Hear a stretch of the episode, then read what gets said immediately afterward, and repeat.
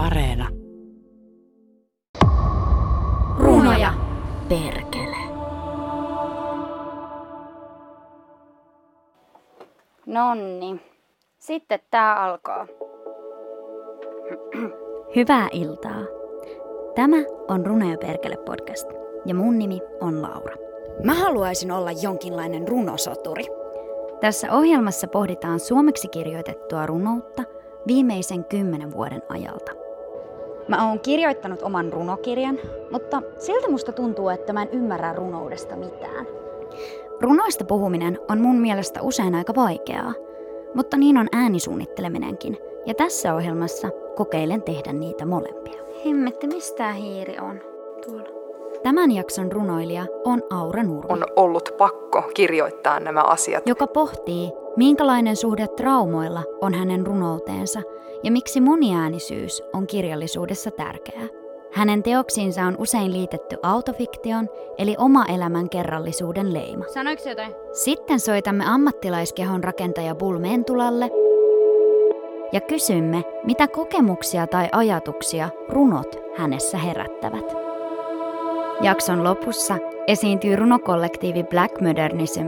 Toin metsästä mukana lyötyjen lauman.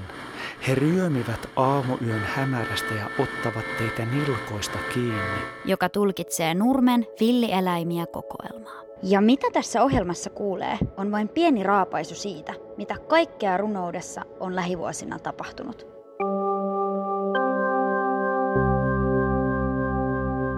Viides luku, oppitunti autofiktiosta.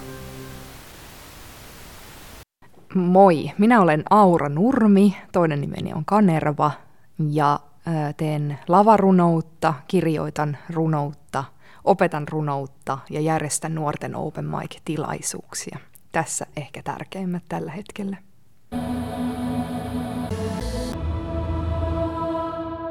Autofiktion ajatus tuli itse asiassa vasta jälkikäteen, kun mä olin tehnyt jo mun esikoiskokoelman ja myös yhteiskunnallisuus ja elämäkerrallisuus oli asioita, joita mä en ollut ajatellut ollenkaan ää, kirjaa tehdessäni.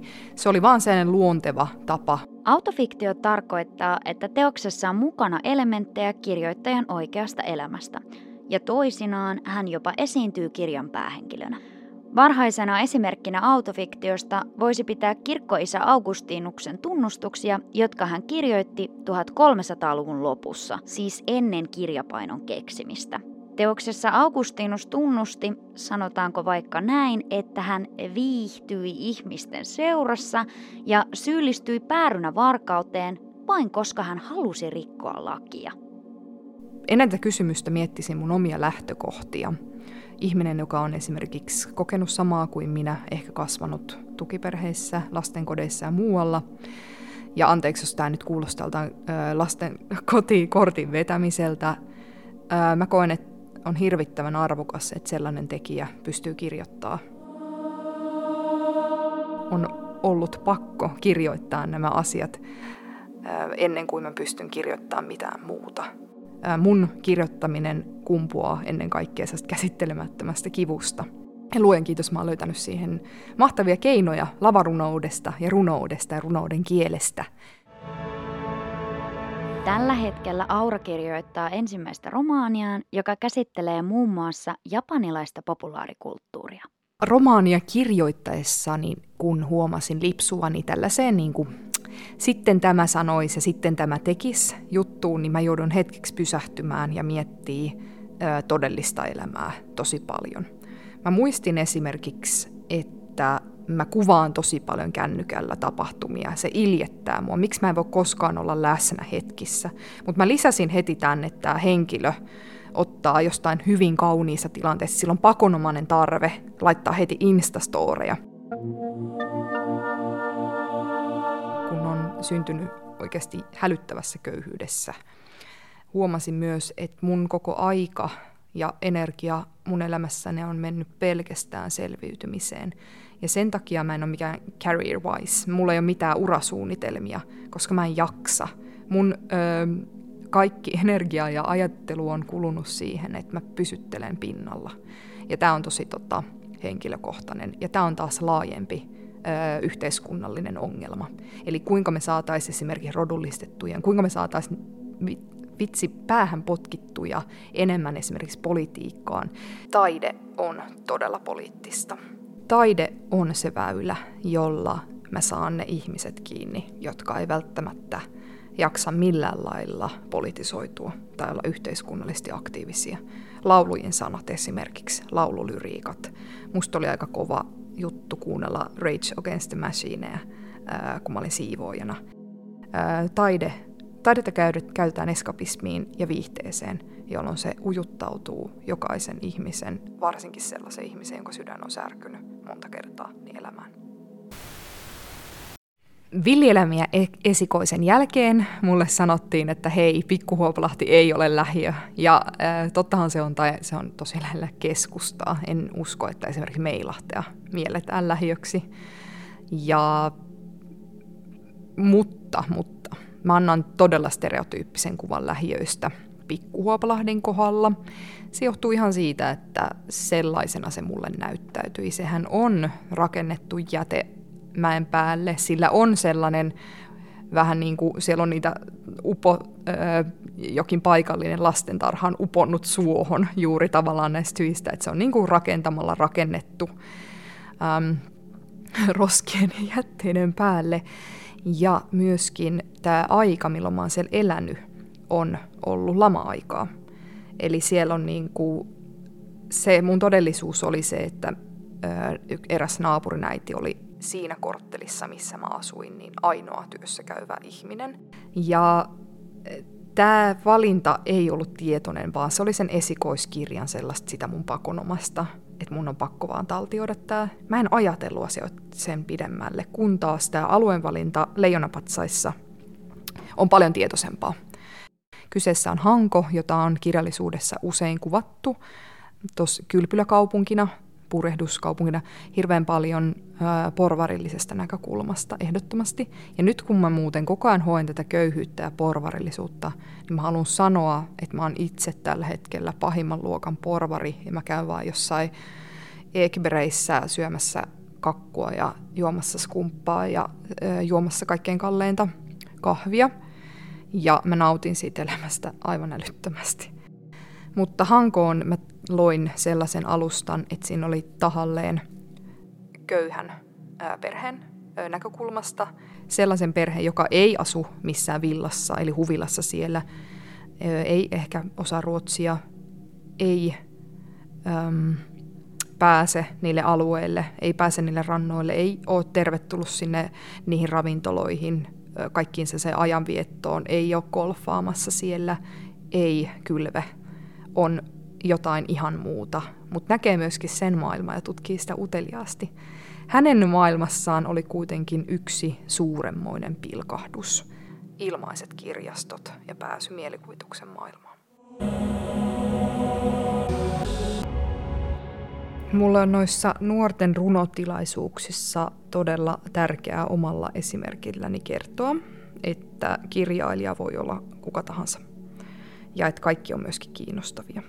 Öö, mulla oli eilen kirjoittamispäivä, jonka käytin Pokemon Go'n pelaamiseen ja valtamiseen ympäri kaupunkia. Että se voi olla ihan mainio esseen lähtökohta. Ja että heidän elä- elämässään on paljon kertomisen ja kirjoittamisen arvoista. Pyrin heidän kanssaan poistamaan sellaista huonommuuden kokemusta itsestään esimerkiksi sen kautta, että mä en vaikka ole akateeminen, en osaa, en ymmärrä. Runous on loitolla mun elämästä. En osaa kirjoittaa, olen lukutaidoton tai en osaa kirjoittaa hyvin. Tällaisia asioita täytyy poistaa, koska silloin me saadaan todella mielenkiintoista kirjallisuutta.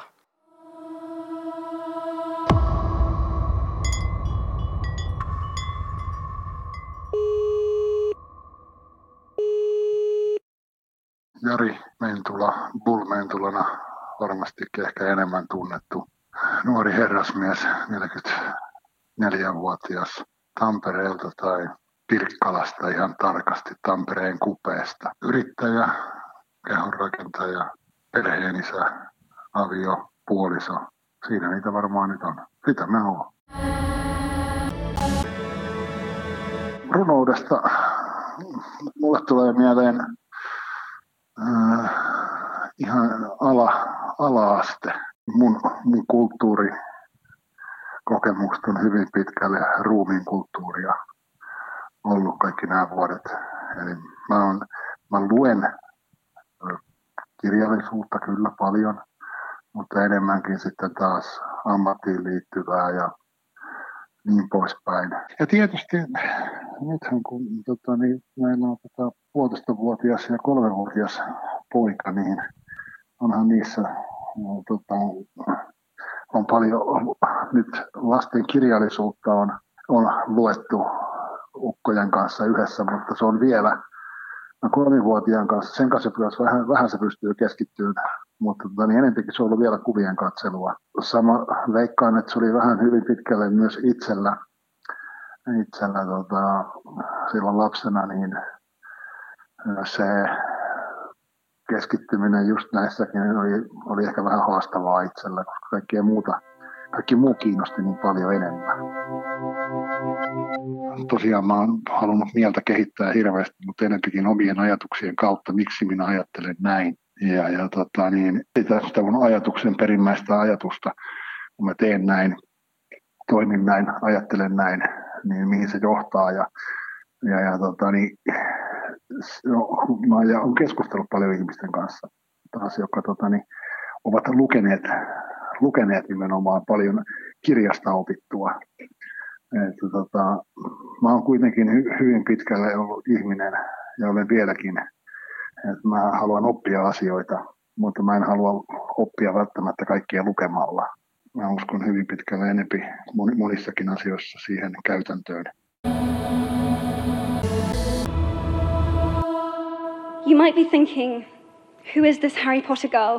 I've been asking myself the same thing.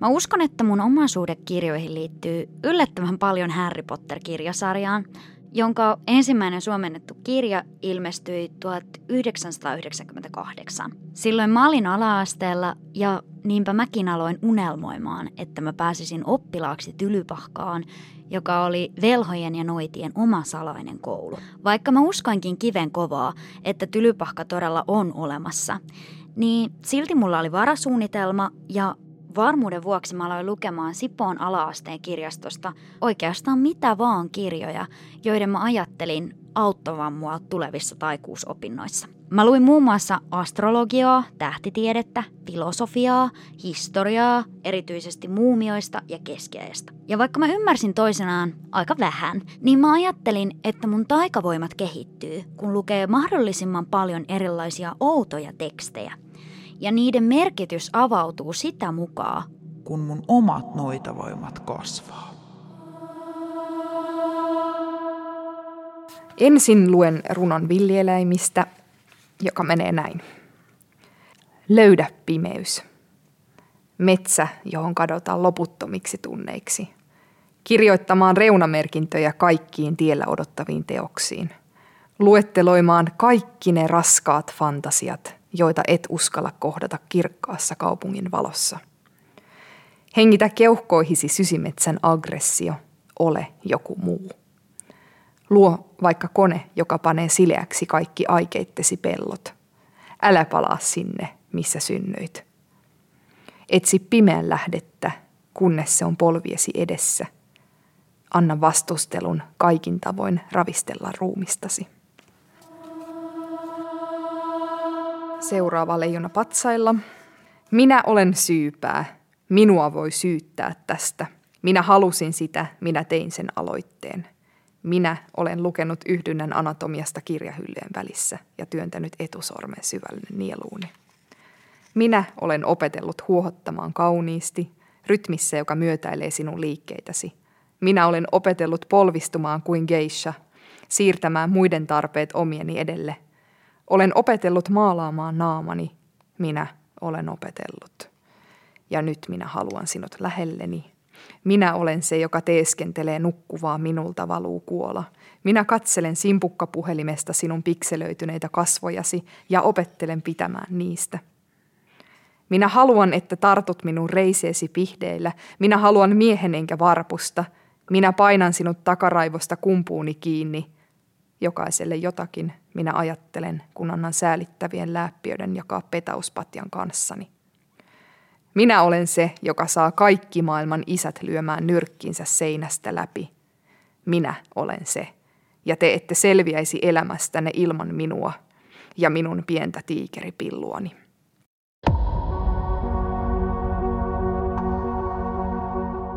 Seuraavaksi kuulemme runokollektiivi Black Modernismin tulkinnan Auran esikoisteoksesta Villieläimiä. Do you find me sadistic? No, kiddo. This moment. This is me in my most masochistic. Eläimet katsoivat veren sekaisina, kun pakenin metsään. Ja kun palasin, oli liian myöhäistä. VHS-kasetit olivat löystyneet, varpuset pusikoissa vaiti ja minä puhuin uutta kieltä ja puhelimeni soi aamusta iltaan. Toin metsästä mukana lyötyjen lauman. He ryömivät aamuyön hämärästä ja ottavat teitä nilkoista kiinni. He kiduttavat teitä ja sytyttävät valon jokaiseen ikkunaan. Te katoatte vaikeroiden. Your suffering will be legendary even in hell. Santtu. Santtu. Santtu. On keskiviikkoilta. Hän seisoo alasti. Joudun katsomaan, kun te kivitätte häntä kirjoilla. Kun se loppuu, on hän verisillä naarmuilla ja hengästynyt. Torstaina ostatte samat kirjat rikkinäisten tilalle. Kaikki tämä on ruokarahasta pois, äiti sanoo. Perjantaina seuraan taas vierestä. Kyky nähdä on poissa. Kymmenen vuoden päästä käytte samassa antikvariaatissa ostamassa uusia kiiltäväkantisia kirjoja. Kätenne osuu hyllyssä tähän kirjoittamaani. Ja yhtäkkiä olen riisunut teidät niin kuin hänet, kiskunut pään yli kaikki vaatteenne, aloittanut raivon päivien sijaan loputtoman oikean yön. You have no idea who I am or what I am capable of. Runouden kustannustoimittaja Sarahsin on todennut, että loitsut ovat runoja ja runous on loitsimista. No jos näin siis olisi, niin ovatko runoilijat sitten noitia? Ja jos niin, niin minkälaista magiaa Aura Nurmen kirjat kantavat mukanaan? Hyvää yötä. Hyvää yötä. Juontaja ja äänisuunnittelija Laura Palanne, ohjaaja Tuomas Timonen, käsikirjoitus Laura Palanne ja Tuomas Timonen, tuottaja Aapo Koistinen – tilaaja Juha-Pekka Hotinen, Yle Draama.